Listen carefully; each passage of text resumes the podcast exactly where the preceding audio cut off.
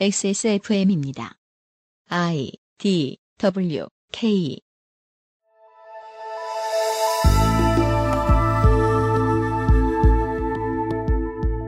그것은 알기 싫다 308회 토요일 순서입니다. 문학인 오늘은 무슨 얘기입니까? 예, 시청각 얘기 많이 했으니까 그죠? 시청각 말고 다른 감각들은 뭐가 있을까? 그런 얘기 좀 해보죠. 다른 감각이 매체에 쓰인다고요? 매체와 감각의 잉여 다섯 번째 시간으로 꾸며드리는 그것은 알기 싫다는 나의 마지막 시도 퍼펙트 25 전화 영어 액세스몰 음향기기 섹션 1인 가구의 첫 번째 가구 알스케어 폴더 매트 면역 과민 반응 기능 개선에 도움을 줄 수도 있는 바이로메드 알렉스에서 도와주고 있습니다. 잠시 후에 시작하죠.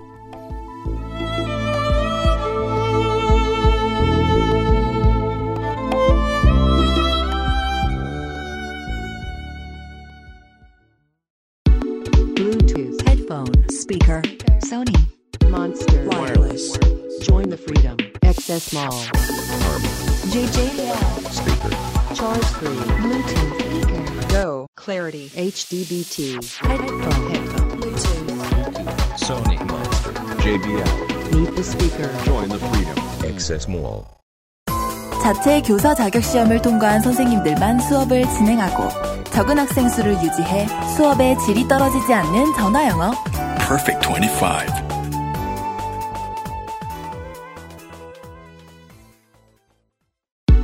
Bluetooth, headphone, monster, Sony Zabra, wireless.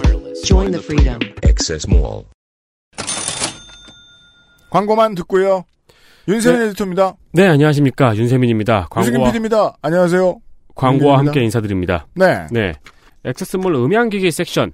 음. 네, 간만에 헤드폰, 이어폰, 스피커 광고입니다. 베이어 다이나믹. 네. 독일의 음향기기 제조업체죠. 네. 네, 헤드폰 덕들은 한두 번씩 들어봤을 브랜드입니다. 저가형 유선 이어폰이 들어왔습니다. 네. 어, 베이어 다이나믹의 DTX 41IE라는 제품입니다. 보급형입니다. 네, 보급형입니다. 현재 저희 몰에는 1,500, 아니, 1,500이래. 15,800원에 들어와 있는데요. 너 자꾸 왜 그러냐? 15,800원에 들어와 있는데, 너, 너, 저, 김영민 씨한테서 파견됐냐? 사실은. 네. 값을 자꾸 10분의 1로 깎고 어, 있어요. 그러네요. 오늘 계속 이러네요. 바로 네이버에서 검색을 해보시면은 19,800원이 최저가입니다. 네. 즉, 다른 몰보다 4,000원 쌉니다. 네. 최저가입니다. 네, 인터넷 최저가입니다. 저가형 이어폰이 필요하신 분은 와서 확인해 주시길 바랍니다. 그리고 JBL의 사운드바가 들어왔습니다. 네. 네, JBL 시네마 SB400. 어, 역시 들어와서 확인 바랍니다. 서브 우퍼가 분리되어 있는 제품으로 고급형입니다. 그렇습니다. 이 사운드바는 유선이 아닙니다. 네. 사운드바는 필요하신 분 참- 참고하시고요. 예, 역시 인터넷 최저가입니다. 어, 그리고 옛날에 그 스피커 달린 테이블 기억하세요? 아, 네. 그렇죠. 네, 그 스피커 달린 테이블을 출시했던 벨레에서 네. 이번에 저희 몰에 입점된 상품은 어, CDP예요. CDP가 나왔어요? 네, CD 플레이어입니다. 왜냐면 저는 되게 오랫동안 관심을 가졌던 분야인데, 이 레트로 음향 기기들, 네. 예, 카세트 데크가 있는, 지금 이건 아닙니다만, 이건 CDP입니다만. 네, 어, CDP입니다. 포터블 CD 플레이어이고요. 집에 쌓여 있는 CD들 다 있으신 걸로 알고 있습니다. 음. 모른 척 하고 있죠? 네. 네, 하지만 있는 걸로 알고 있습니다. 네. 네, CD 플레이어가 싼 가격 57,900원에 들어왔습니다. 레트로 오디오 기기, 음향 기기들은 라디오 되고 CD 되고 이 정도면 만족하느냐? 사실은 그게 아닙니다. 그래도 집안에 두고 자리 차지할 텐데. 네. 블루투스 정도는 됐으면 좋겠다. 그쵸. 블루투스 됩니다. 연결 정도는 돼야죠. 음. 블루투스 연결됩니다. FM 라디오도 되기 때문에, 어, FM 라디오의 필요성은 저희가 한 두세 번 정도 설명드렸습니다. 네. 전, 재난- 전쟁, 지진, 그렇습니다. 재난 상황에서, 어, 급한 정보를 수신할 수 있습니다. 혹은 KT 통신 마비. 그렇습니다. 네. 회장님이 안 바뀌었기 때문에. 아, USB 파일 재생도 되고요. 네. 네, 57,900원이면은 저렴한 가격이죠. 현재 판매하고 있으니 와서 확인 부탁드립니다. 그렇습니다. 벨레 브랜드는 제가 그 에어 서큘레이터를 팔 때부터 계속 지켜보니까 아무리 봐도 막 엄청난 기술 집약 이게 아니라 네. 예, 아이디어로 승부하는 데 같아요. 네, 이게 그렇습니다. 필요한 아이템이었다 생각하시는 분들은 와서 확인해 보십시오. 싸요? 소니의 제품과 그리고 오디오 프로의 스피커들 여전히 팔고 있고 다른 곳에 비해서 현저히 싼 가격임을 직접 확인하실 수 있습니다. 그렇습니다. 늘 말씀드리지만 오디오 섹션은 들어와서 찬찬히 구경해 보시길 바랍니다. 부탁드리고요. 소문도 내주시고요. 네.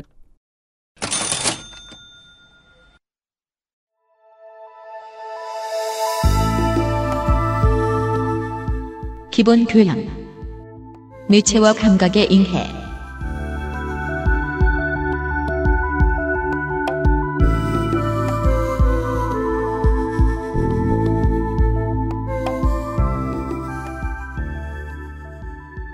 매체와 감각의 잉해를 진행하면서 제가 몇 번 드렸던 말씀이 있습니다. 매체 얘기란 건 맞는데 감각 얘기보다 권력 얘기를 많이 했구나. 왜? 권력과 감각도 꽤나 관계가 있기 때문이거든요. 근데 그리고 또 어, 보이는 것과 들리는 것은 언제나 권력을 앞세워서 우리 앞에 줄을 서 있었단 말입니다. 음. 그게 이야기를 들려주는 할머니 할아버지가 됐든 노변 담화를 하는 프랭클린 루즈벨트가 됐든 간에 말이지요. 예. 어, 근데 그동안 미디어에서 권력 역할을 하지는 못했던 감각들에 대한 이야기가 오늘의 이야기입니다. 네, 그렇습니다. 우리가 이경혁 문학인이 네 기침을 하고 있습니다. 아, 이건 좀 잘라주세요 이런 건 늦었어요. 언제 안 잘리는 줄 알아요? 언제요? 잘라주세요라고 말했을 때죠. 죄송합니다. 아니면 멋있는 척을 했을 땐 잘리죠. 아 맞아 맞아 맞아. 네, 그거 그- 진짜 그렇더라. 네. 그래서 여러분이 아는 성가병은 실제 성가병이 아니에요. 훨씬 더 개차반입니다. 아 그 잘라놓고 얘기도 안 해. 나 몰랐어 난. 그럼 뭐그 다 얘기해줘. 언제. 어, 죄송합니다. 딴 소리를 했는데, 어, 결국 그거죠. 감각을 우리가 얘기하고 있는데, 우리 감각이라면 몇 개가 있을까요? 오감이라고 하잖아요. 보통. 그렇기 때문에 그 말로 설명할 수 없는 걸 육감이라고 하죠. 네, 식센스. 네. 음. 시각, 청각, 후각, 미각, 촉각 이렇게 얘기를 하고 그 우리가 감각 얘기를 계속 하면서 어, 세계를 받아들이는 인간의 노드죠. 사실 감각이 없으면 우리는 내가 저 세계와 분리되어 있는지조차 아마 모를 겁니다. 예를 들어 소화하고 먹고 뭐 할 수 있어요. 네, 근데 감각이 없으면 사냥을 못 하잖아요. 네. 예. 그렇게 설계된 동물은 없어요. 외부를 처음으로 내가 이 세계와 다른 주체다라는 인식을 만들게 해준 이 감각이라는 개념이 있었고 네. 그렇기 때문에 외부 세계 나와 타자라고 하죠. 둘의 차이 때문에 발생하는 소위 말하는 사회관계, 권력관계 이런 것들이 계속 감각을 통해서 나라는 사람에게 다가오고 있다는 사실을 쭉 이야기를 해왔습니다. 그렇습니다. 근데 감각 다섯 개를 얘기했지만 지금까지 얘기한 감각은 시각과 청각 두 개에 국한됐었어요. 음. 맞아요. 시청각 시대고 영상 시대니까 뭐 어쩔 수 없는 부분이 있습니다. 근데 우리가 궁금한 건 그런 거예요. 나머지 감각들은 매체로서 뭘 하고 있는 걸까? 라는 궁금증은 나올 수가 있겠죠. 오늘은 그런 얘기를 좀 해보려고 해요. 시청각 외의 감각들은 그럼 매체로 활용이 안 되나? 아니면 권력으로 작용을 하지 않나? 네. 첫 번째로 얘기해볼 감각은 촉각입니다. 촉각. 네. 촉각은 우리 지난 시간에 문자 얘기할 때도 잠깐 얘기했지만, 음. 뭐, 문자도 촉각으로 분명히 예, 전달되는 부분이 있었죠. 생각컨대 촉각 매체는 존재하고 그 매체는 보통 아이를 키울 때, 네. 예, 아이가 자라날 때 음. 가장 먼저 즐기는 미디어가 되곤 합니다. 네. 네. 그리고 권력을 가장 가깝게 느꼈던 매체가 촉각 매체네요. 음, 아, 맞을 때, 사랑의 매. 많은 정보가 전달되죠. 그렇죠. 예. 어이쿠 강력한 감각 이러면서 말씀하신 사랑의 매라는 게 되게 웃기잖아요. 그러니까 되게 강력한 통각을 동반하는데 누군가는 그거를 아이씨 라고 받아들이고 음. 억울하게 음. 누군가는 그것이 사랑의 매라고 이야기를 합니다. 네. 예. 때리는 쪽에서 전달하는 네. 쪽에서 네. 어, 어쨌든 촉각은 되게 매체로 활용이 되고 있어요. 어떤 면에서 지금 아, 지금 매를 얘기했는데 매랑 매- 막 장난감 뭐 이런 음. 걸 얘기했는데 말고 매체. 생각해 보면 진짜 매체가 있네요. 네. 네. 매, 매체. 매체죠. 네, 사랑의 매체. 오, 점자 우리 지난 시간에 얘기를 했지만 점자가 저는 그 문자 매체이지만 촉각으로 전달되는 대표적인 사례라고 생각을 합니다. 네. 왜냐하면 문자라고 해서 꼭 읽히거나 들리기만 하라는 법은 없거든요. 네. 점자라는 체계가 나오기 전에도 사실은 가능했어요. 예를 들어 우리 점토판 얘기도 하고 음. 뭐 돌에다가 새기는 글자 같은 것도 있지 않습니까? 요새 북한에 가보면 뭐 정은봉 이런 거 음. 막 새겨 놓잖아요. 네. 그러면 만져보면 알 수 있거든요. 아주 음. 디테일한 것까지는 아니더라도. 음. 우리가 뭐 눈이 없으면 이렇게 만져 만져 보면서 또 다 확인이 되는 부분들이 있고 음. 또 엘리베이터 같은 거 타면은 점자 요새 항상 그 의무로 붙어 있잖아요. 그렇죠. 촉각의 감각을 이제 늘 일상적으로 사용하시는 분들은 그걸로 어지간한 문자처럼 다 네. 예, 소화를 할 수 있다고 해요. 음. 그래서 문, 요새 얼마 전에 문제된 게 그런 게 있었죠. 여기 마침 웬 캔이 하나 있는데 음. 요캔 위에 이렇게 점자가 항상 있습니다. 네. 음. 근데 이 점자가 개판으로 적혀 있대요. 아, 아, 이거 실제로 그렇대요? 그러니까 예를 들어 이거는 지금 밀땡스잖아요. 네. 근데 여기 만져보면 뭐 그냥 깡통 이렇게 써 있어 갖고 헐. 예, 확- 어떤 내용인지 확인이 안 되는 아니 깡통인지 많- 모르고 만지는 거 아닌데. 예, 심지어 뭐 저, 아니, 저도 이제 정확히 들은 건 아니고 예. 그때 뉴스가 한번 나온 걸 보고 음. 사람들이 이거 신경을 안 쓴다 음. 그런 얘기를 좀 했었습니다. 시각 중심의 사회다 보니까 어 아까 얘기 드린 뉴스 같은 경우가 대표적인 게 이제 어, 촉각 매체 같은 게 등한시되고 있다는 거죠. 음. 어, 사람들이 다 시각 중심으로 돌고 청각 중심으로 도니까 이런 매체가 있는지도 몰랐다. 예, 있는지도 모르고 어, 그 캔 뚜껑에 새겨진 점자의 사례 같은 건 정말 대표적인 좀 소수자 무시의 음. 사례가 아닌가? 네. 이거 쓰는 사람 별로 없으니까 못 느끼는 거예요. 그런 비슷한 의심을 한 번은 해본 적이 있어요. 예. 그 엘리베이터 탈 때마다 탈 때마다는 아닙니다만 한 번씩 이렇게 그 거기 있는 점자를 만져본 경험이 있단 네. 말이에요. 사람들이 예. 아니면은 지하철 개찰구 이런데 네. 써 있는 시대가 지나도 좀 늦게 바뀌어요. 얘네가 네. 음, 음. 뭘 써놨는지 는 모르겠지만 계속 똑같은 말을 써놓을 이유는 없을 것 같은데 라는 생각을 살짝 해본 적이 있었어요. 왜 지하철 환승역 가장 짧은 구간 꿀팁이라고 옛날에 매니아들만 알고 있던 게 음. 요즘에 이제 앱으로 다 제공이 되잖아요. 네. 저도 옛날에 그 앱으로 제공되기 전에 이제 지하철 동호회 같은 데서 그거를 외우는 거를 네. 막 자랑처럼 여겼어요. 음. 근데 어느 날 이상한 걸 느낀 거예요. 거기에 내릴 때마다 항상 바닥에 그 점자 보도 있죠. 네. 보도블러. 음. 그게 항상 거기 있는 거예요. 음. 어. 가장 짧은 라인은 항상 그걸로 표시를 해놨던 거예요. 어, 그 저기 지팡이로 이렇게 만질 수 있는 그 노란 블럭 네, 얘기하는 거잖아요. 네. 아. 네. 근데 거기에 사람들이 몰리면 그분들이 피해를 입을 수 있겠구나라는 생각이 들고 그때 되게 충격을 받았어요. 옛날에. 아. 그렇군요. 어, 나도 지금 처음 들었고 깜짝 놀랐네. 네. 어, 대부분의 사람들이 이제 시각 중심으로 어, 세계를 인식하다 보니까 그것들을 계속 놓치는 감각이 있습니다. 음. 음, 아까 잠깐 점자 얘기했지만 일반적인 사람들이 처음 점자를 만져서는 사실 그 요철이 어떤 모양인지도 구별하기가 좀 힘듭니다. 네. 그 뭐 눈 감고 해보죠 막. 네, 근데 어, 눈 감고 해보고 그 그대로 그려봐 하면 의외로 제대로 그리기 되게 어려워요. 네. 나름의 훈련이 필요한 영역이기도 하죠. 어, 의도하지 않게 우리는 그 촉각이라는 감각이 둔해지고 있다는 사실을 좀 보게 되는 거예요, 여기서. 음. 그러니까 여러 가지 다섯 가지의 감각이 있었다. 근데 시각과 청각만이 우리 사회를 계속 재구성을 하고 있다. 그러다 보니까 우리는 촉각이 어, 어떤 정보 전달을 위한 감각이다라는 사실도 잊어, 잊어가고 있고 음. 또 그것을 실제로 쓰고 있는 사람들이 존재함에도 불구하고 자꾸 까먹고 놓치고 잊어버리게 된다는 거죠. 네. 지금은 거의 온 세상 사람들입니다. 네. 의도치 않게 그래서 많은 사람들이 촉각이라는 감각을 놓치고 살고 있습니다. 대표적인 게 저는 스마트폰 이후로 나타난 평판 터치 스크린이라고 생각을 해요. 음. 어, 기존에 왜 요즘은 땡렉베리로 대표되는 음. 소위 말하는 버튼식의 기기들이 있었습니다. 휴대기기들. 네. 누르는 감각이란 게 명확했죠. 음. 평판 터치 스크린이 되면서 그 감각이 사라져요. 그리고 어떤 이들은 그 감각이 사라졌다는 사실을 아쉬워하면서 계속 물리 버튼이 있는 음. 그런 장비들을 쓰고 싶어 하는 또 현상들도 나타나게 되죠. 네. 불땡베리. 네. 그리고 게임 같은 경우는 그래요. 제가 뭐 게임 얘기는 별로 안 하는데 뭐? 스마트폰 게임으로 넘어오면서 예. 어, 게임 좋아하시는 분들은 아시겠지만 가상 조이스틱이라는 게 나와요. 네. 음. 그래서 화면 왼쪽 구석에 그 전후좌우로 움직일 수 있는 음. 스틱 같은 게 나오고 오른쪽에 버튼이 나옵니다. 발사. 네. 이거 플레이 해보면 감각이 어떻습니까? 되게 불편해요, 사실. 네. 내가 어디까지 밀었는지도 잘 모르겠고, 음. 제가 이걸로 예전에 스트리트 파이터 그 에뮬 버전을 한번 해봤는데, 음. 승룡권을 쏠 수가 없습니다. 그렇죠. 승룡권 커맨드는 일단 세 단계잖아요? 그 세 번을 입력할 때 내 손으로, 음. 아, 이게 제대로 들어갔어라는 감각이 전혀 오질 않아요. 음. 그래요? 음. 저는 잘해서.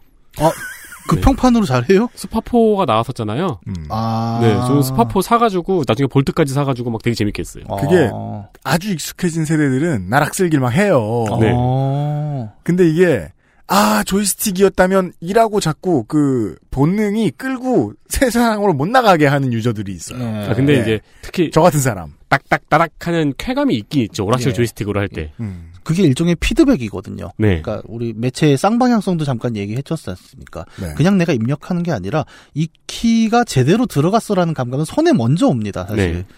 그 되게 미세한 뭐 마이크로초 차의 순간이지만 아마 오락실에서 게임 많이 하신 분들은 그거 알 거예요. 그러니까 딱 어떤 커맨드 입력했을 때 제대로 들어갔다가 화면보다 손에 먼저 옵니다. 그렇죠. 현대 인류는 입력 기기를 통해서 이것에 대해 신경 쓰고 있군요. 네. 근데 평판 터치 스크린에서 나오는 그 가상 조이스틱이라는 것은 그 촉각의 감각을 사실 없애버린 결과를 낳았죠. 음. 뭐 의도하진 않았지만. 그 이제 터치폰이 처음에는 감압식과 정전식이 있다가 네. 나중에는 이제 정전식으로 통일이 됐잖아요. 네. 근데 정전식이 처음 나왔을 때도 사람들이 꾹꾹 눌렀어요. 네. 감압식이 너무 답답할 때 사람들은 촉각이 곤두섰어요. 네. 네. 아안 눌려, 아 안 눌려. 근데 그러면서도 정전식을 쓰면서도 사람들이 처음에는 꾹꾹 누르고 안 되면 꾹 누르고 근데 이제는 사람들이 슬쩍 되는 거에 다 익숙해졌죠. 네. 그렇죠. 그리고 스마트폰들은 요즘은 그 꾹 누르는 감각을 다시 또 인터페이스에 활용합니다. 음, 맞습니다. 네. 그래서 꾹 눌렀을 때 살짝 haptic 반응이 오게 만들어놨죠. 맞아요. 한번 더 클릭할 수 있는 느낌. 음. 그런 것들을 만들었어요. 그러니까 어, 이 얘기의 핵심은 그거예요. 그러니까 평판 터치 스크린이라는 게 의도하진 않았지만 어쨌든 촉각적인 감각으로 전달되는 무언가가 우리로부터 멀어지는 결과를 낳았다는 거고 음. 그 빈자리를 제작사도 알고 있기 때문에 그러면 haptic으로 한 번 더 반응을 줄 수 있는 건 어때? 진동을 줍니다. 네. 혹은 스마트폰 그 가상 키패드로 게임하는 게 불편해? 그럼 우리가 아날로그 스틱 있는 액세서리를 만들어 줄게. 조이스틱 줄게. 네. 계속 이런 식으로 또 발전이 되고 있는 거죠. 네. 생산자도 소비자도 아, 촉각이 사라졌네라는 걸 모두 알고 있다는 얘기예요. 음. 그리고 그걸 본능적으로 아쉬워하고 있다. 네. 그러니까 말은 안 했지만 촉각이 꽤 많은 비중을 차지했다는 게 역으로 드러나는 거죠. 현대 인류가 매우 오랫동안 어, 이제 좀 전문 용어들이 나옵니다. 어, membrane 공법의 키보드를 오랫동안 썼어요. 음. 그냥 우리가 평상시에 구할 수 있는 그 만 원짜리 키보드들. rubber dome. rubber dome입니다. 예, 고무가 눌리는 느낌이 들죠. 그랬다가 한 10년 전쯤부터 다시 깨어났죠. 네. 기계식 키보드를 사기 시작했어요. 네. 제가 매니아로서 그 전시장 가죠. 그 전시장이라기보다는 이제 판매하는 곳 여러 가지 그 샘플들이 놓여 있어요. 키보드. 시연장 뭐 이런 건가? 네. 거기서 두들기고 있으면 알 수 없는 쾌감이 있단 말이에요. 네. 촉각을 만족시키는 중인 거죠. 네. 네. 저는 일부러 안 사요. 그래서 그 왜요? 저 같은 사람은 너무 좋아할까봐? 아니 메뚜기잖아요. 저는 주로 뭐 카페에서도 글을 쓰고 음. 어디 가서도 뭐 수정해야 되고 이러면 그런 어떤 쫀득쫀득한 키감 음. 이런 거에 손이 익어버리면 음. 어차피 노트북으로 쓰는 게 대부분인데 네. 그럼 못 견딜 것 같은 거예요. 당당해야 돼. 그냥 막 써. 오, 대신 너무 시끄러운 버튼만 안 쓰면 돼. 네. 네. 저는 얼마 전에 망원동 카페에 갔다가 음. 그 타자기만한 키보드를 꺼내서 작업하시는 분도 한번 봤습니다. 그 저였을지도 몰라요. 뭐 취향 때문에 이 얘기를 드리는 건 아닌데 음. 어, 되게 재밌는 건 그거 아까 평판 스크린 얘기했잖아요. 음. 그러니까 스마트폰 평판 스크린이 퍼지기 시작한 시점과 이 기계식 키보드의 재유행이 은근히 비슷한 시점이라는 지 되게 흥미로운 지점이 있다는 거죠. 사람들한테 모자란 촉각의 만족감 같은 것이 존재한다. 예, 아니 이게 두 개가 인과관계다 뭐 이렇게 얘기하기는 어렵습니다. 네. 근데 어, 세상사 일이라는 게 약간 그런 트렌드라는 게 있거든요. 네. 하필 평판 스크린이 대세가 되는 순간에 왜 기계식 키보드가 올라왔을까? 음. 이게 과연 연관이 없는 걸까? 이런 의심은 한번 해볼 수 있다는 겁니다. 네. 촉각이 사라진 순간에 촉각을 그리워하는 트렌드가 나타난 거니까요. 음. 두 개가 연관이 있다 뭐 이런 얘기를 제가 드리는 건 아니지만 비슷한 시기에 나왔다라는 건 우리가 한번 갸웃갸웃 해볼 필요는 있지 않나? 네. 라는 게 이제 촉각 얘기에서 좀 하고 싶었던 말이었고요. 일단 촉각이 좀 밀려났다는 얘기를 했습니다. 평판 시대에 들어오면서. 하지만 촉각은 아까 우리가 얘기한 대로 계속 어떤 점자 같은 걸로도 통해서 문자라는 기호를 전달할 수 있는 감각 매체이기도 해요. 점자는 대충은 아시잖아요. 점자 책도 있고, 음. 그다음 점자 판도 있고, 안내판에도 많이 보시겠지만 아예 책으로 나온 것도 있고 그렇습니다만 음. 요즘 같은 경우에는 이것도 디지털 디스플레이로 나타납니다. 점자로 된 PDA나 태블릿이 존재를 해요. 사람들은 잘 모르지만 네. 어, 어떤 식이냐면 이제 전자식으로 쫙 돼 있고 안에 돌기가 이렇게 들어 있다가 음. 특정한 데이터를 읽어들이면 그거에 똑같이 이제 화면에 문자 티 쓰듯이 나오죠. 네 튀어 나와서 네. 그것을 읽게 만들어주는 기기들이 존재를 합니다. 네. 화소가 각기 다른 색깔을 보여주는 것과 사실 비슷한 원리처럼 보입니다. 예, 크게 다른 원리는 아니죠.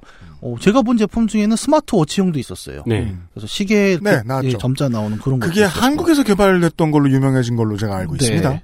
이런 것들도 계속 어떤 문자를 시각으로 처리하지 않는 되게 대표적인 전자기기 중에 하나잖아요. 손희상 씨의 손목 시계도 네. 구슬이 굴러가죠. 네, 구슬이 시간에 굴러가서 따라서. 촉감으로 시간을 알 수 있는. 아, 네. 음. 야, 그게 또 약간 그런 영역으로도 쓰이는구나. 디자인스럽고 뭔가. 네. 네. 어, 어, 저는 뭐 그것까진 모르. 제가 디자인 꽝이에요.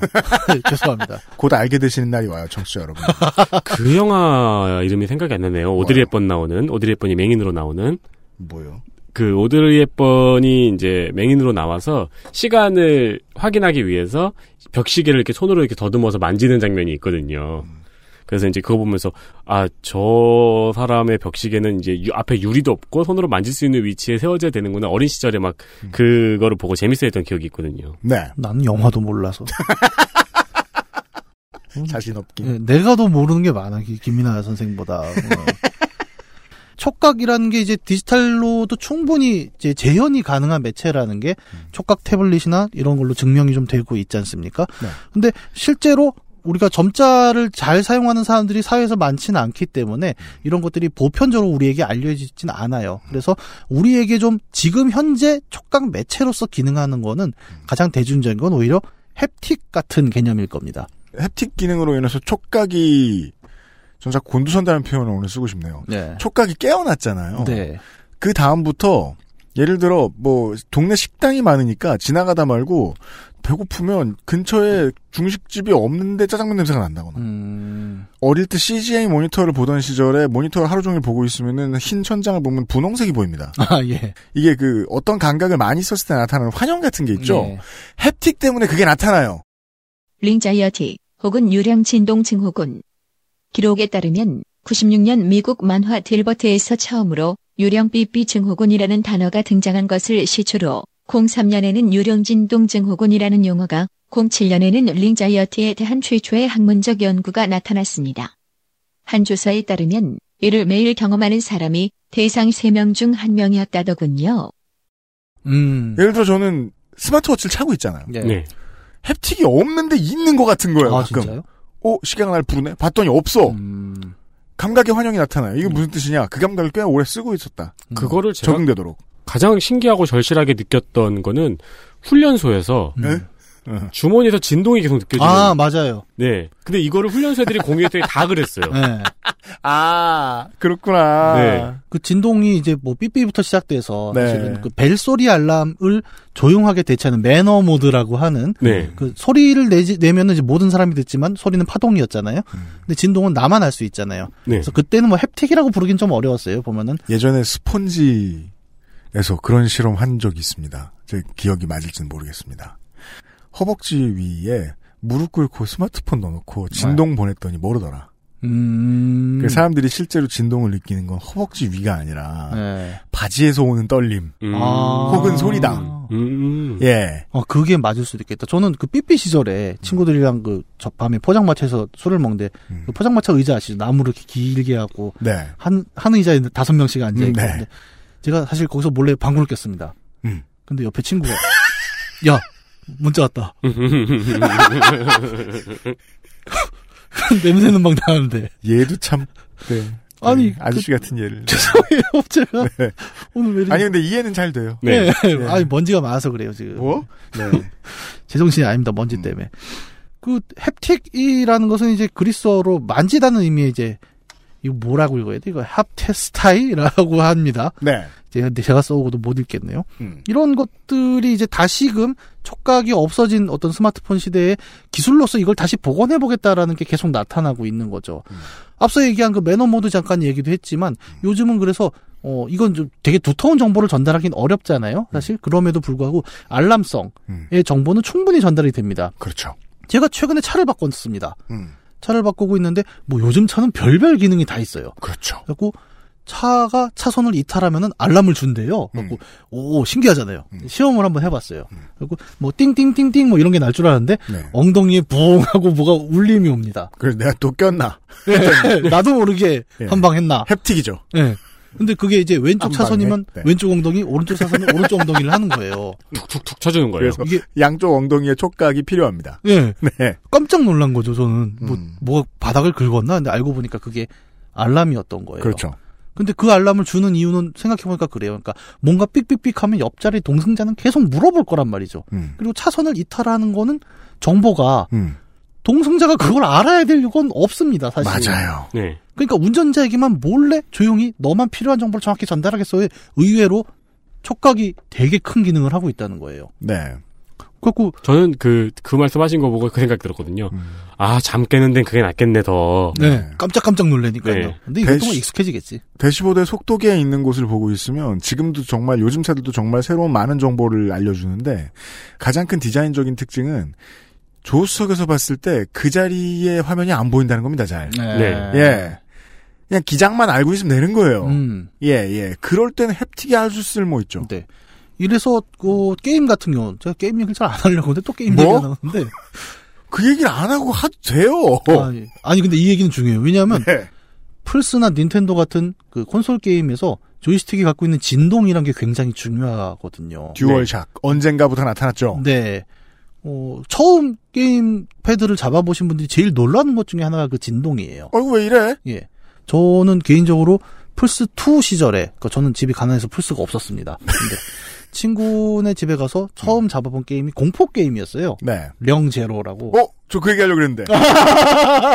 영제로 아니야? 카메라 찍을 때? 네. 네. 음. 근데 그게 카메라 찍는 것도 찍는 건데 보면 이제 깜깜한 폐가 같은 데서 이제 귀신을 찍어야 귀신. 다니잖아요. 근데 예. 이게 깜깜한 데 이렇게 가고 있으면 뭐가 주- 그 화면으로 나오는 게 아니라 화면은 깜깜한데 햅틱이 오죠. 예, 패드에 심장 뛰는 소리가 퉁, 퉁, 네. 퉁. 어, 밤에 들으시는 분 죄송합니다. 무섭죠. 예. 네. 깜짝 놀란 거예요. 그래서 귀신한테 잡혀. 네. 그럼 막 진동 막 하잖아요. 네, 네, 네. 그때 플레이어가 놀래. 네. 그럼 옆에서 구경하던 사람들이 그때 놀래요. 네. 그러니까 네. 그거 그러니까 더 무서운 건 그거예요. 옆에 누가 같이 구경을 하고 있어도 음. 이 공포는 나만 아는 거예요. 그렇죠. 패드를 잡고 있는 네. 나만. 야, 이거 몰라니래 이거 설명도 안 돼. 햅틱의 특성이 나옵니다. 네. 나만 알아요. 네. 그리고 그 왜 게임하다가 뭔가 긴장감이 고조되는 순간이라든가 저기 앞에서 저기 천천히 다가오는가 이럴 때 이제 패드가 이런 식으로 진동하면 그거 쥐고 있을 때 쾌감 같은 게 있잖아요. 네. 네. 이 같이 나도 긴장하는. 혹은 자유투 안 들어갔을 때 퉁 하고 이렇게 아 짜증나 이 느낌 같은. 차라리 백차가 낫지. 네. 음. 아, 백차란 말 하면 안 되나? 아니 나 이해하시면 돼요. 아, 네. 네. 네. 오, 이렇게 그 게임 같은 경우에도 계속 활용을 하고 있고 지금 우리가 영제로 얘기를 했지만 오, 그냥 단순히 알람이 아니에요. 얘는 특정한 감정을 전달했잖아요, 우리한테. 음. 공포, 음. 그다음에 섬뜩함, 그다음에 공간감도 있죠. 촉각으로 이런 것들을 전달할 수 있다는 겁니다 이 기술은 또 심지어 계속 발전이 됩니다. 아까 우리 햅틱 얘기했지만 햅틱이 단순히 어, 예전에는 그랬어요. 그러니까 이걸 뭐야 중심이 틀어져 있는 모터를 돌려서 예전에 진동을 만들었거든요. 음. 그래갖고 삐삐나 왜 휴대폰 같은 게 우웅 하고 울리는 걸 이제 그런 식으로 옛날에 만들었죠. 추 같은 게 돌아갔죠. 네, 그러니까 거꾸로 붙여갖고 네. 약간 중심을 벗어나게 하면 들들들 흔들리니까. 음. 요즘은 이게 계속 기술이 발전돼 갖고 닌텐도 스위치 같은 경우에 컨트롤러에 들어가는 진동이 HD 진동이라고 자기네가 표현을 해요. 네. 그냥 단순히 우웅한 게 아니라 뭐 미세하게 떨린다던가 좌우로 흔들린다던가 이런 것들을 다 세밀하게 만들 수 있게 와 됐습니다. 진짜요? 그래서 닌텐도 HD라는 표현이 되게 잘 어울리죠 예 정말 해상도가 높아진 거예요. 진동. 그렇죠 네 이걸 갖고 얘네는 흔들 진동. 예. 뭘 만들었냐면 닌텐도 라보라고 그럼 골판지 4K HD라 그래야죠 아 매우 4K. 자세히 흔들 닌텐도 라보라고 음. 골판지를 이렇게 그렇죠. 뜯어가지고 네. 컨트롤러에 붙여온 막 뭐 작동하는 장난감 세트가 있습니다. 네. 이게 보면은 그 컨트롤러의 진동을 가지고 음. 걸어다니는 것처럼 만들어요. 처음에 음. 광고를 보고 모두가 충격받았고 모두가 이상해했죠 네. 멋있는데 저걸로 뭘 하라는 거지? 음, 리뷰가 올라오고 나서야 더 큰 충격에 빠졌죠 네. 와 진동에 따라서 골판지가 움직이는데 그게 게임이야 네. 그런 기술이 어떻게 개발될 수 있었나?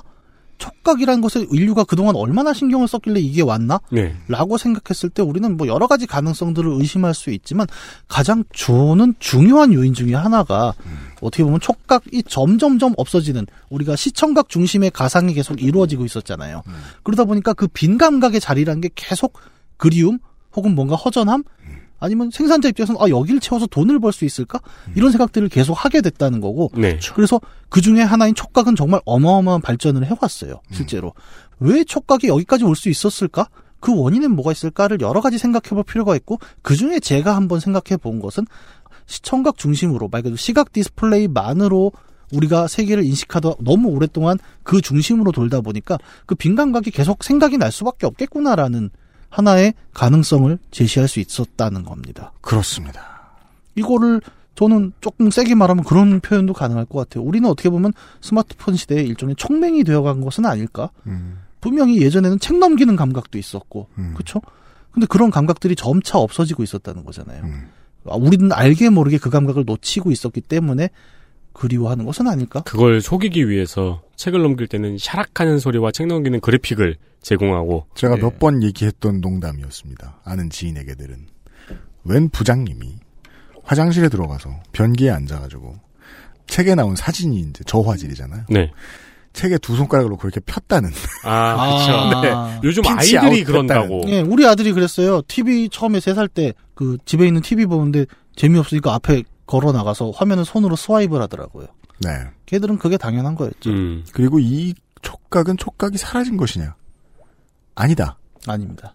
스마트 기기는 점점 발전을 해나가면서 요즘은 이제 그 애니콜랜다 그 갤럭시 폴더 때문에 네. 접히는 기술에만 관심이 많은데 촉각을 점점 더 다각화해서 접근할 수 있도록 하는 데에 이 foldable 스크린도 쓰일 것이고 촉각 매체들도 쓰일 거라는 얘기입니다. 네. 예, 지금보다 더 다이나믹하게 촉각을 만족시킬 수 있는 방법을 스마트 기기들이 연구하고 있을 거예요. 아마. 음. 네. 실제로 예. 약간 그 뭐야 눈으로 보이는 부분을 볼록하게 만드는 기술들 음. 뭐 이런 것들도 계속 나오 그 연구로 나오고 있고 다만 이제 실용화가 언제 될 것인가에 대해서는 뭐 더 우리가 생각을 해봐야 되는 거죠. 네. 어, 한편으로 그런 것도 있습니다. 제가 또 제 차 얘기를 할게요. 음. 비상 버튼 있죠. 네. 차에마다. 네. 이 차는 비상 버튼이 터치로 돼 있어요. 아, 물리 버튼이 아니고요. 네. 어, 문제점이 단번에 인식이 되네요. 예. 저도 되게 당황했어요. 음. 그러니까 아니 뭐 나는 그래도 저기 스마트 기기에 익숙하니까라고 했는데 막상 눌러 보려고 하니까 이게 급한 마음이잖아요. 비상 버튼을 누를 때는. 근데 이게 눌린 거야 안 눌린 거야가 그 공포로 오더라고요. 음. 촉각으로 들어오는 피드백이 없었다는 거니까. 네. 예. 내가 눌렀어. 오케이. 눌려졌어. 안심해. 라는 얘기가 기존 물리 버튼에 짤깍하는 그 느낌이 실려 있었던 겁니다. 그렇죠. 그것은 메시지가 맞아요. 음. 그 메시지가 없어진 시대인 거죠. 그죠. 그 다음 메시지밖에 안 들려요. 딸깍딸깍 하는 소리. 네. 예. 어, 그럼 그 전에 있던 메시지는 어디 갔지? 라고 사람들은 궁금해 하는 거죠. 왜? 감각이 나한테 말해주니까. 네. 어, 그 메시지 안 오는데? 라고요. 근데 이 촉각이 없어진 시대를 복원하는 것이 이제 크게 두 가지 흐름이라고 저는 생각을 해요. 하나는 이제 레트로, 아까 우리 물리 키보드, 네. 기계식 키보드 얘기했지만 그런 방식으로의 어떤 그리움이 있을 것인데 음. 한 가지 흥미로운 것은 스마트폰이 그렇다고 해서 물리 버튼을 추가하는 방향으로는 정말 안 가고 있다는 거예요. 음. 당장 제 휴대폰만 해도 제가 이걸 살 때, 어, 이기는 괜찮다라고 했던 게, 홈 버튼이 액정 안에 있어요. 네. 액정 안에 넣어놨어요. 음. 근데 이 홈 버튼 부분은 아무것도 없는 그냥 액정인데 여기를 힘을 딱 주면 득 하고 진동이 와요. 네. 이 피드백이 있어요. 예. 음. 웃기죠. 그 haptic을 통해서 물리 버튼의 느낌을 가짜로 만들어내잖아요. 네. 애플이 마지막 물리 버튼을 없앴죠. 네. 네. 물론 마지막은 아닙니다만, technically. 근데 사람들은 헷갈려 합니다. 아, 물리 버튼이 있다고 생각하는 사람도 많아요, 지금도. 음. 왜냐하면 그 haptic이라는 기술을 통해서 음. 마치 버튼을 누른 듯한 감각을 계속 제공을 하고 있으니까요. 그죠. 이거는 시청각 매체가 우리에게 그럴듯한 영상을 재현하고 똑같은 소리를 재현하면서 우리 감각을 계속 속여서 아 이것이 되게 그럴듯한 현실이야라고 보여주는 그 영상의 환상이라고 표현을 하자면 음. 그것과 촉각 매체에 작동하는 방식이 동일하다는 걸 보여주거든요. 음. 똑같은 거예요. 햅틱도 그 영상 매체랑 방법론상에선 동일합니다. 촉각을 흉내만 내주겠어. 네.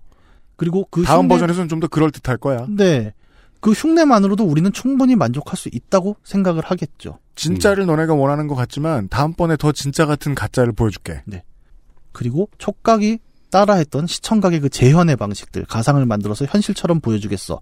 이것은 뒤이어지는 후각과 미각에서도 동일하게 나타납니다. 음. 생각해보면 웃기네요. 요즘 디자인은 아니지만 아이폰 초창기 자판 디자인은 명암이 있었잖아요. 아, 그래요? 자판이 명암이 있었잖아요. 제가 디자인은 잘 저거 모르겠어요. 저거 당장 윈도우 확인키만 봐도 명암이 있잖아요. 그거를 누르면은 명암이 역전되면서 눌리는 듯한 그래픽을 보여주고 아. 그리고 아이폰 같은 경우는 뭐 대부분 음소거로 해놓지만 타자를 칠 때 타타타타타타 네. 소리가 들리잖아요. 예. 근데 그거는 누가 봐도 사람을 기만하는 감각이잖아요. 네. 당장 촉감으로 눌리는 촉감은 안 눌리는데 눌리는 듯한 그래픽과 눌리는 듯한 소리만 들려주는 거. 예. 근데 우리는 되게 부담 없이 받아들였어요. 새로운 세상을 만들어가는 개발자들의 가장 중요한 고민이 여기서 튀어나옵니다. 얼마나 그럴듯하게 기만해주는가. 네. 이거는 소비자에 대한 가장 중요한 예절이죠. 디지털 카메라랑 전기차가 청각면에선 똑같죠. 셔터 소리를 내줘야 하고, 네. 그리고 자- 전, 전기차의 경우엔 너무 조용해서 사고가 날 수 있으니까 엔진 소리를 들려주는 기능이 들어가죠. 전기차 옆에 있으면은 스- 무서워요. 네. 너무 조용해서. 그래서 이거는 아 미래엔 어떤 버전이 나올지 모르지만 이건 9버전이라고 생각해야 된다. 음. 기본 옵션으로 소리를 어느 정도 내주는 필요가 있거든요. 내줄 필요가. 카메라 같은 경우에도 이제 옛날에 DSLR 같은 경우에는 미러가 올라갔다 내려가기 때문에 셔터를 누르면 착착하는 느낌이 카메라에서 느껴졌는데 네. 이제 미러리스는 그게 없으니까 그냥 버튼이거든요. 아. 예, 그래서 그 셔터감이 없죠. 어, 아, 그럼 미러리 쓰는 거 눌렀을 때 그 느낌이 없는 거예요? 미러가 올라갔다 내려올 필요가 없으니까요. 어, 카메라도 잘 몰랐어. 소리를 내주거나 햅틱을 쓸 수 있겠죠 아마도. 아, 그렇게는 아마 구현할 겁니다. 의외로 그걸 계속 만드는 것도 되게 재밌는 일이잖아요, 사실. 음, 네. 예, 굳이 기능상으로 없어도 되는 건데. 음. 음, 그 비슷한 얘기가 우리 좀 이따 하는 후각 미각에도 똑같이 나온다는 거죠. 그런 얘기였습니다. 네. 촉각을 그 어느 정도까지 계속 거세시키면서 기술이 발전을 했는데 어, 지금은 과도기고 계속해서 새로운 촉각을 만들어내겠군요. 네. 이런 예측이 가능합니다. 네, 문학인과 함께 하고 있어요. XSFM입니다.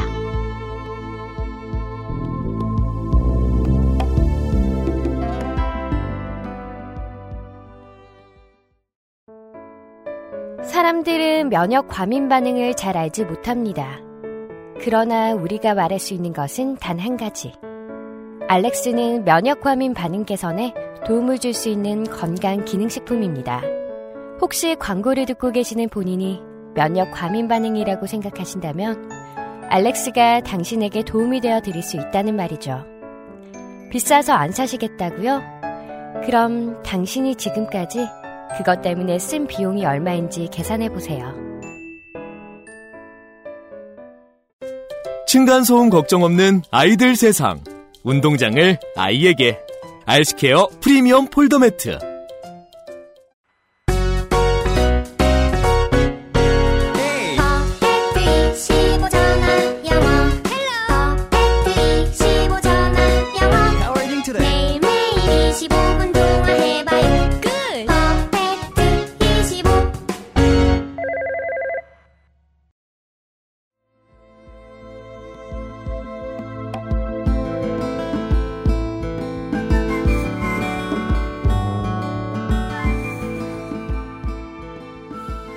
광고를 듣고 돌아왔습니다.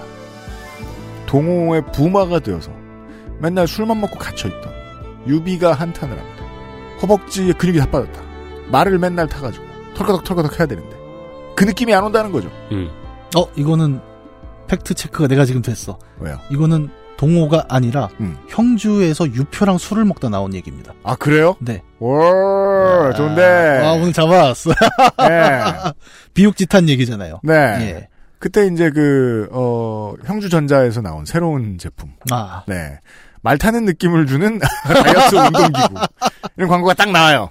그럼- 그리고, 예. 예, 이제 말은 그만 타고 차를 타시라. 그말 일은 차가 해주고, 네. 말 느낌이 궁금하면 이제 운동기구를 쓰고. 음, 뒤에 이제 관우 장비 이렇게 타고 이렇게 흔들어주면서. 이번에 정말 좋은 제품이 나왔는데요. 네. 촉각은 그렇게, 음. 예, 계속해서 신기술이 대체한 모양입니다. 음. 예. 네. 쪽각 얘기를 했고 이제 후각 얘기를 좀 해보도록 하죠. 후각이 매체인가? 라는 질문은 정말 지금 2019년에는 좀 섣부른 질문일 수 있을 겁니다. 2119년의 후손들은, 우와! 저걸 몰랐대, 연구 대상. 네, 그럴 수도 있겠죠. 핵극혐. 아, 그런 말 안 쓰겠구나. 네. 죄송합니다. 자손 여러분. 후각 얘기를 좀 해보죠. 그러니까 후각 냄새잖아요. 냄새로 정보가 전달될 수 있을까? 예, 실제로 뭐 자연 다큐멘터리 이런 거에 많이 나타납니다. 네. 아, 그런 말을 하겠군요. 만약에 우리가 지금 옛날에 음. 자연의 소리만 들을 수 있었던 시대를 매우 좋은 시대였겠다라고 짐작하는 것처럼 네. 후대에는 옛날 사람들은 자연의 냄새만 맡을 수 있었어. 진짜 네. 냄새만 맡았대. 예. 네. 음. 냄새로 실제로 뭐 향수 같은 것도 있고 그러니까 네. 우리는 좀 향수에 이제 절어 사는 부분도 있죠 어느 정도 방향제라던가 아, 향수가 되게 중요한 매체군요, 지금. 네. 지금 여기도 네. 요 요걸 뭐라 디퓨저라고 디퓨저. 디퓨저가 네. 있죠. 이 스파게티 같은 거 꽂혀 있고 이렇게 쭉쭉쭉 빨아들여서 이제 드, 드셔보시겠어요? 아니요 al dente를 주십시오. 저 사탕수수 맛이 날 거예요. 아 이게 나무구나. 네. 몰랐습니다. al dente. 향수도 잘 몰라서. 그 프레그먼트 스토어? 프레그먼 스토어. 네. 나 그 발음도 되게 어려워. 나 그거 향수인 줄 몰랐어. 네. 영어도 잘 못해요. 제가. 그래서 그 성우분이 처음 하실 때 존경스러웠어요. 후각 얘기를 좀 해보려고 해요. 예. 후각도 이제 정보를 전달하는 부분이 있습니다만 이 매체는 굉장히 특이하게 어, 앞서 우리가 시청각 얘기를 했잖아요. 음. 시각과 청각은 둘 다 파동이에요, 사실. 네, 맞아요. 빛도 파동, 소리도 파동. 음. 후각은 정확히는 화학 매체라고 불러도 될 겁니다. 그러게 말입니다. 예, 특정한 뭐 그 분자가 쫙 공기 중에 흩어질 거고 네. 그게 우리 코를 때려주죠. 음. 근데 이게 공중에 막 비산되고 휘발되고 이러다 보니까 이 매체는 되게 웃긴 게 기록이 안 돼요.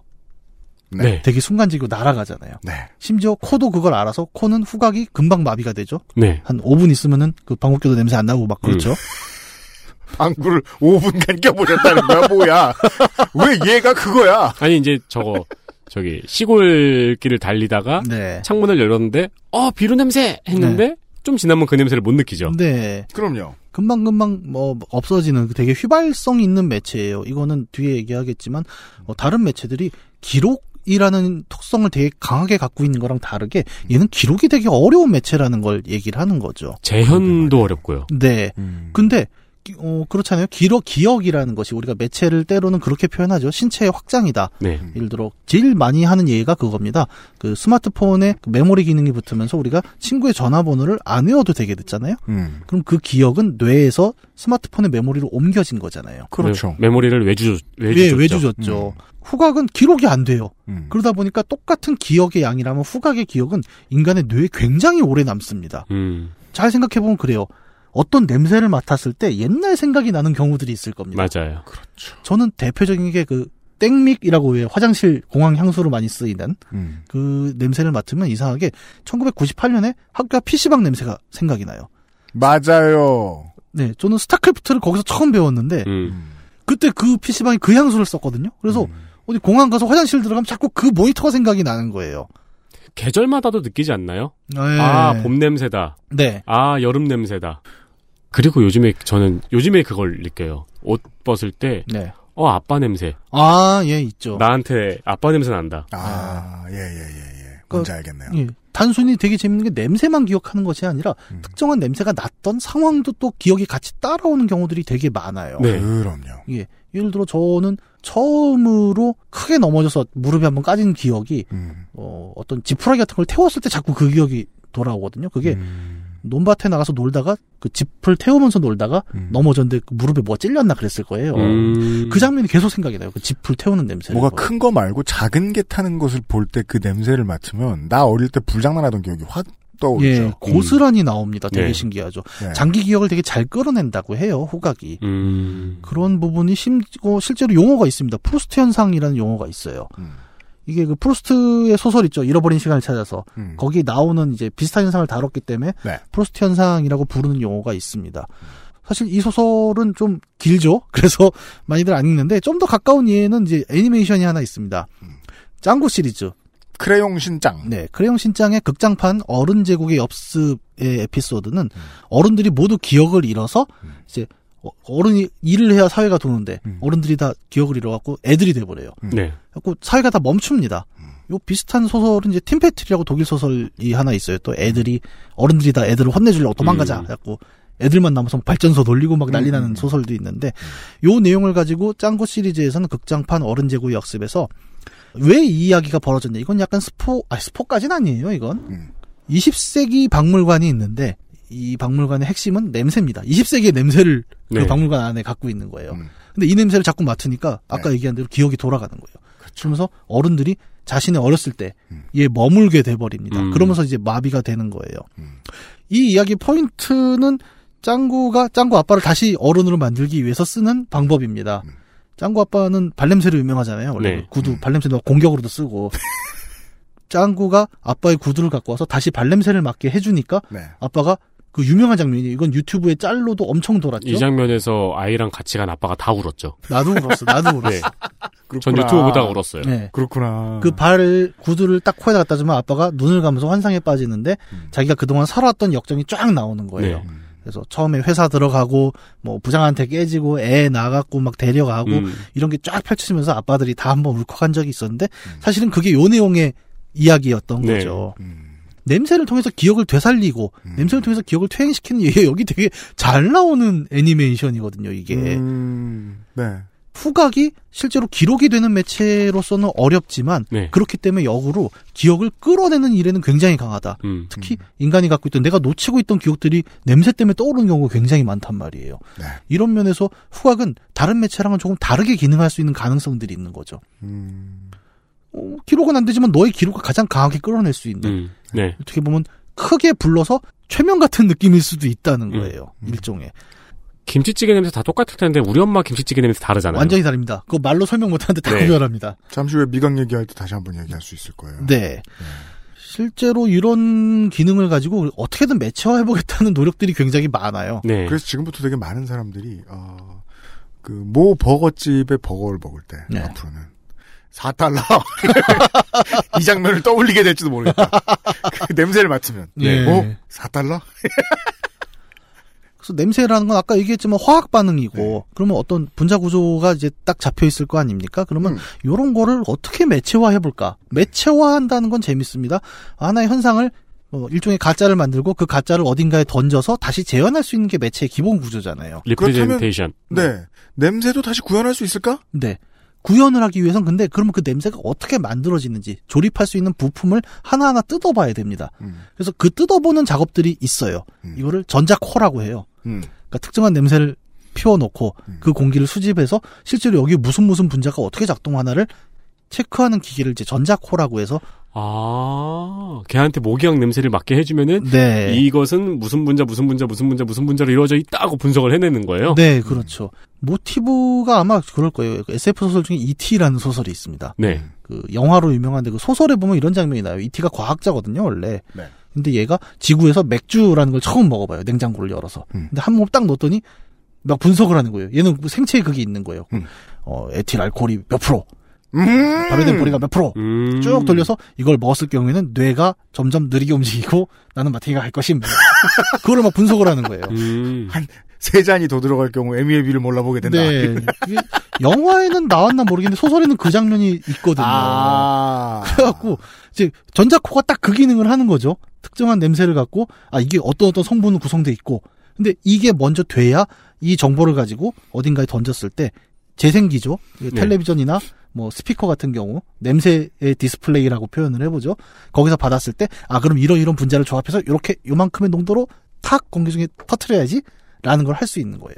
제가 살면서 가장 많이 만들어 본 음식이 떡볶이예요. 오. 근데 그 의도도 여기랑 지금 관련이 있는 게 제가 그 중학교 고등학교 때 그 학원비를 벌기 위해서 아들의 제 친구의 학원비를 벌기 위해서 저희 집 근처에서 떡볶이집 포장마차를 하셨던 어머님이 네. 계셨습니다. 네.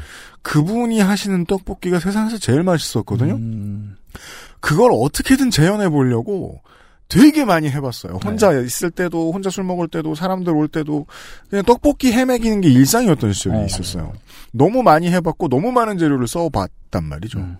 그 정보가 어디 안 갔던지, 지난주에 사람 하나 없는 조용한 공원에 이제 산책을 하러 갔는데, 사람이 하나도 없는 곳에 가끔 가다 보면은, 푸드 트럭을 창업하려는 분들이 서비스하고 survey 하는 것을 볼수 있어요. 아, 예, 예. 음. 그냥 시음이다. 네. 드셔보시라고 시식이다. 드셔보고 말씀 좀 해주시라고. 음. 근데 떡볶이 푸드트럭을 창업하려고 하시는 두 분이 계신 거예요. 네. 그러면 먹어보래요.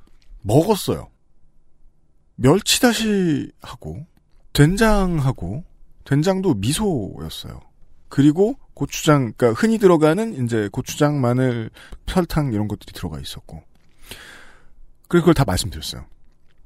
그 요거 요즘은 프랜차이즈에서는 이런 거 안 쓰는데 이렇게 네. 쓰시는 이유는 뭐냐? 아니 이 사람 뭐 하는 사람이야 무섭다 잠깐만 왜? 어 그게 왜 팟캐스트예요 여기 그것은 먹기 싫다 이런 거예요 아 유교 이카라고. 네. 하긴 일본에서 왔다는 것보다 이런 게 훨씬 재밌을 거야. 근데 저도 제 스스로도 되게 뭔가 그 어떤 거 되게 공부하고 싶은 거 공부할 때 즐거움이랄까 뭘 먹어보면서 네. 어 여기 뭐가 있고 뭐가 있고 뭐가 있구나. 근데 더 알고 싶은데 알아낼 수 없는 내 자신이 막 아쉽고 막 이런 수준인 거예요. 네. 그래서 느낀 게 실제로 이런 거 잘 분석하시는 분들 보면 지금은 장인이잖아요. 장인. 예. 되게 많이 먹어보고 되게 많이 만들어 본 사람들. 음. 근데 장인의 영역은 을에 기술이 다 지배했거든요. 네. 아직 안 됐어요. 예. 시작 단계고 하고 있을 거란 얘기인 것 같다는 음. 거예요. 네. 그 말씀을 드리고 싶었어요. 이게 오 엑세스 레스토랑 막 이런 거 나오는 거 아니야? 어, 그러니까. 난- 아니, 그게 가능하다는 게 너무 놀랐다. 떡볶이밖에 못해. 맞춘 건. 의외로 뭐야 그게? XSFM입니다.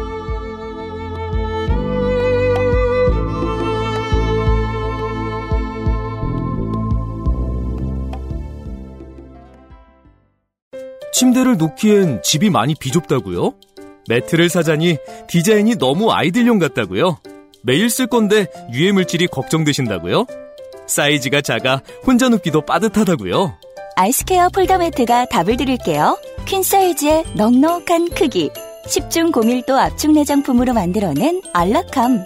물티슈 하나로 청소까지 간편하게 어디에나 어울리는 모던한 디자인은 기본.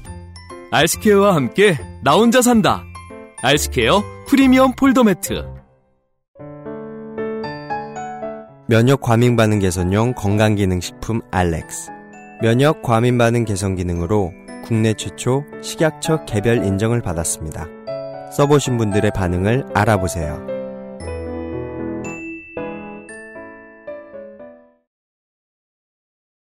그 전자코 같은 얘기를 좀 드렸습니다. 그러니까 음. 결국 재현 매체로서 재현하기 위해서는 어떻게 구성되어 있는가를 좀 봤어야 되는 거고 아직 그것도 좀 쉽지 않다라는 것이 현재의 어, 이슈고요. 오래전에 듣기로는 이 후각 매체를 이제 후각 냄새 TV라고 하죠. 그거를 전달하는 거에서 가장 많은 돈을 쏟아붓고 연구를 하고 있는 게 미국의 홈쇼핑 매체라고 들었거든요. 예. 네. 그 음식 냄- 냄새를 그냥 냄새 TV 이러니까 무슨 유튜브 채널 이름 같네. 아, 그죠. 냄새 많이 맡는 고생을 하는 BJ가 나오는. 그러니까 미국하고 한국의 홈쇼핑 채널이 이제 미국은 음식이 많이 안 팔리니까 홈쇼핑에서 예. 음식 냄새를 전달을 하겠다는데 굉장히 연구를 많이 하고 고심을 많이 했던 시절이 있었어요. 예. 음, 땅 넓은 나라는 특히 그렇겠네요. 네. 네. 지금도 많이 그렇잖아요. 집에 가다 치킨집 앞에 가면은 그 치킨 튀긴 기름 그렇죠. 100% 닥트로 빨아들이지는 않는 것 같아요. 일부러 좀. 밖으로 내보내는 예. 어, 지나가다 보면 멈출 수가 없어, 진짜. 요즘은 또 치킨집이 했다가 금방 접기도 하시니까 네. 모르겠는데 옛날에 치킨집들은 지금의 뭐 수원에 그런 골목이 아직도 있다잖아요. 보면은 길 앞에도 기름이 번들번들해요. 네, 네. 맞아요. 예, 많이 빠져나가게 두는 것이요. 네. 예. 그래서 그 워너브라더스 옛날 만화들 보면 냄새가 제리를 깨워요. 아, 맞아. 그러다가 네- 제리가 안 깨니까 냄새가 제리의 뺨을 때리죠. 그리고 이제 저 끌, 끌고 가잖아요. 네. 그러면 제리가 깨, 어, 깨가지고 누구지? 아, 냄새. 이렇게 끌, 끌려가죠, 이렇게. 네. 네. 그걸 시각화해서 그렇게 표현을 하는 것도 네. 참 재밌었던 기억이 납니다. 어, 후각 디스플레이는 뭐 아직까지는 우리에게 이렇게 다가온 현실은 아닌 것 같습니다만 음. 이제 전자코 같은 이제 연구들이 실용화되는 단계에 올라오는 것 같고 음. 조만간 어떻게 보면 나올 수 있을 거다라는 예측들도 좀 있습니다. 네. 어, 일종의 후각 텔레비전, 후각 디스플레이가 되겠죠. 음. 그러면 예를 들어 우리 같은 경우 이제 M, MPEG이라고 하잖아요. 그 동영상 압축. 네. 거기 보면은 이제 동영상 코덱 정보, 음성 및 영상 압축. 네. 그다음에 MP3 코덱 네. 정보 이런 거 다 적혀 있고 이제 음. 나중에는 보면 이제 뭐 냄새 코덱이라는 게 들어가겠죠. 그렇겠죠. 그렇죠. 데이터 전송에서 그러면 음. 어, 어떤 어떤 뭐 코덱을 사용해서 네. 이 냄새는 압축되었습니다. 음. 그러면 이제 모니터 밑에 뭐 화학 물질 이런 걸 딱 섞는 음. 자리에서 오케이 이렇게 섞어 그- 그 자리에서 만들어내서 음. 재현하는 방식이 이제 현재 우리가 상상하는 후각 디스플레이의 경우인 거고요. 그리스의 이 음식 냄새를 전송하기 위해서는 이 코덱이 필요합니다. 네, 그렇죠. 그, 어, 코덱 잘못 꽂으면 이제 저 화면에는 수블라키 있다가 나오는데 네. 냄새가 안 나는 거야. 그 우리는 이제 막 냄새 통합 코덱 이런 거 검색해가지고 다운받고. 예. 이 냄새가 안 나요. 네. 유유. 음. 네. 그러면은 이제 지식인 신급 중에서 예, 이 냄새는 아 어느 나라에 계시군요. 그 나라에서는 뭐 저 후생성에서 일본에서는 후생성에서 이 냄새는 수입 못하게 해서 일본의 냄새 프린터, 냄새 디스플레이에서는 이 냄새를 맡을 수 없습니다. 네. 아 이거 이런 미래 상상하는 거 되게 재밌네요. 네. 그- 처음에는 아마 후각 디스플레이 전용기가 막 커다란 게 네. 나타나가지고 애들 다 집에 모여 걔네 집에 모여가지고 구경하다가 음. 나중에는 점점 점점 소형화되고 간소화돼서 뭐 PC에서는 모니터에 붙고 스마트폰에 내부에 붙는다거나 예. 이런 방식으로 바뀌겠네요. 그리고 뭐 그런 게 있겠죠. 어, 이 냄새가 조금 이상한 것 같은데, 이, 저는 역한데 왜 다들 좋다 그러시죠? 그럼 이제 댓글에, 시안 원료가 부족한 것 같네요. 그거 네. 갈아 끼우시면 제대로 된 냄새 날 겁니다. 꼭 노즐 청소 안 하는 종자들이 저런 소리 하지 쯧쯧 이런 댓글이 달리고 토너처럼 막 특정 냄새 갈아 네. 뭐 이런 게 있을 겁니다. 네. 그 우리가 상상을 재밌게 하는 만큼 현실이 많이 못 따라가고 있는 거죠. 네. 음. 왜 그럴까를 생각하면 당연히 이제 제일 먼저 1 원인이라면 시청각이 워낙 만들기 쉽고 압도적이고 압도적이기 때문입니다. 연구비 대비 가성비가 좋은 거예요. 기업들 입장에서. 네. 그런데 또 하나 이 아까 우리가 화학 매체라고 제가 표현을 했잖아요. 음. 이 매체 미각을 여기서부터 통일해서 제가 그냥 얘기를 해버릴게요. 네. 후각 미각 비슷하게 둘다 화학 매체라고 묶이잖아요. 앞선 시청각이 파동 매체였다만 네. 이 화학 매체의 경우에는 가장 결정적으로 우리가 공포를 갖고 있는 부분이 하나가 침습적이라는 겁니다. 네. 침습. 그러니까 우리 몸에 음. 침투하는 매체라는 거예요. 그렇죠. 냄새를 화학 맡건 매체라는 단어가 바로 이해를 도와주네요. 예, 냄새를 맡건 뭐 먹건 간에 어쨌든 우리 몸 안에 들어와야 된다는 과정이 있잖아요. 그렇기 때문에 우리는 이런 기사를 보겠죠. 우리의 후손들은 뭐요? 어느 나라산 후각 디스플레이에서 발암 물질 발견. 네.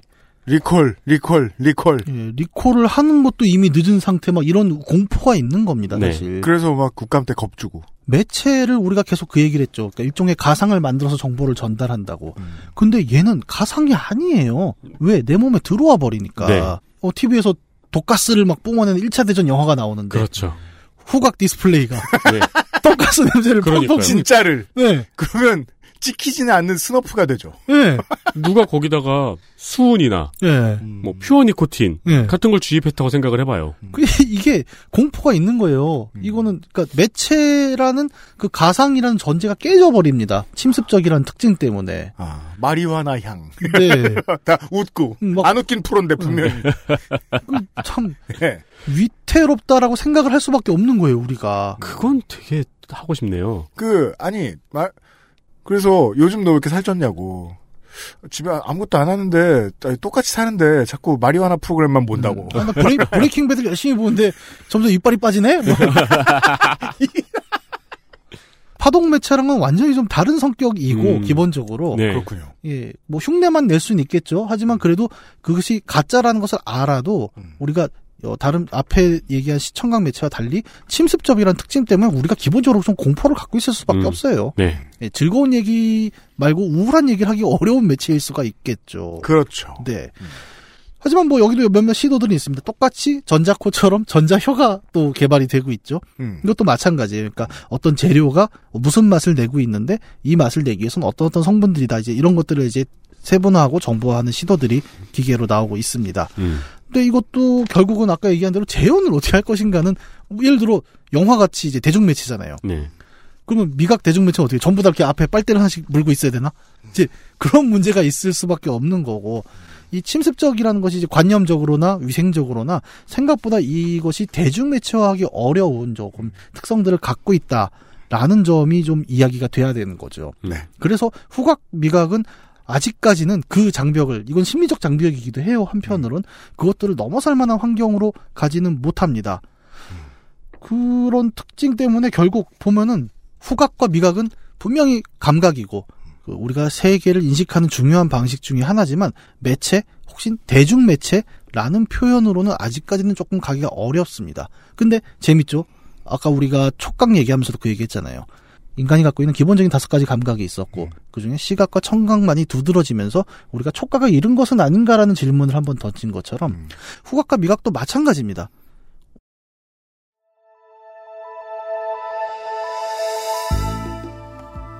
우리가 이제 그 이게 매체로 기호로서 냄새나 맛이 기호로서 쓰인다는 것을 가장 알기 쉬운 사례는 아마도 현대에 들어서서는 LP가스일 겁니다. 음, 우리가 보통 흔히 아는 LP가스의 냄새는 따로 주입된 것이죠. 네. 왜냐하면 무색무취니까. 네. 음. 가스의 쓰임새에 따라서 또 다른 냄새를 넣어주죠. 예. 네.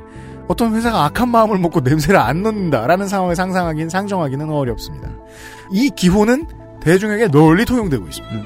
이 냄새 LP가스에 첨가된 무슨 냄새 여기까지 생각 안 해요. 그쵸. LP가스라는 뜻. 이거는 위험 신호다. 언어화되지 않았지만 분명히 기호예요. 기호는 언젠간 확장되기 때문에 예. 이 고민을 한번 해보았고 미래를 상상하는 일은 재밌습니다. 친구들을 붙들고 한번 친구가 있으시면 얘기를 한번 해보죠. 예. 맛이나 냄새에 대한 디스플레이가 프린터가 생긴다면 어떤 일이 생길까? 이경혁 문학인 다음 주에 다시 뵙도록 하겠습니다. 네, 알겠습니다. 여기까지 하고 저희들도 물러가도록 하겠습니다. 예. 다음 주 이 시간에 다시 돌아오겠습니다. 아, 윤세민 에디터하고 유승균 PD였습니다. 그것은 알기 싫다 308회를 들어주셔서 감사합니다. 안녕히 계십시오. 안녕히 계십시오. XSFM입니다. I D W K 잘 자요. What?